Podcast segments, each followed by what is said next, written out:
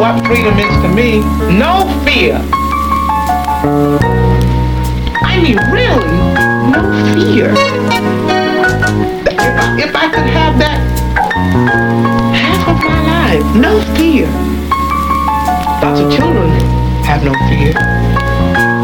That's the closest way, that's the only way I can describe it. That's not all of it. But it is something to really, really feel